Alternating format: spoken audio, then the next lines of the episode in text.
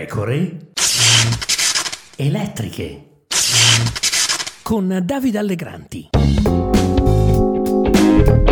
Benvenuti, benvenuti qui Davide Allegranti, nuova puntata delle pecore elettriche. Ero tentato di lasciar perdere questa polemica su Zelensky a Sanremo, anche perché mi ero annoiato da solo alla terza battuta uguale sui social su che cosa canterà il presidente dell'Ucraina. Poi però ho visto Pier Silvio Berlusconi adontato in quanto contribuente, non in quanto editore, ha precisato, e lì ho avuto un sussulto. Mi sembra una ricerca di visibilità che a me un pochino turba, preferirei di no, ha detto l'amministratore delegato di Mediaset. Anche io, in quanto essere umano, mi sono turbato parecchio in questi anni per lo spazio che Mediaset ha concesso ai populisti col botto nei suoi talk show. E allora? E allora non capisco la polemica su Zelensky, la cui visibilità, se vogliamo metterla nei termini Pier Silvio berlusconiani, sta nel fatto che è il presidente dell'Ucraina, un paese aggredito da un anno di guerra scatenata dalla Russia di Vladimir Putin.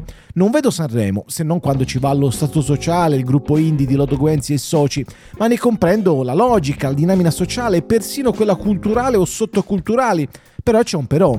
Sanremo fa milioni di ascolti televisivi per ragioni che qui non sono da spiegare. Il fatto che Zelensky si rivolga in un colpo solo a milioni di persone attraverso il mezzo televisivo non è da trattare in termini di par condicio. Quale sarebbe la soluzione? Dare uno spazio analogo a Putin o a qualche suo tirapiedi?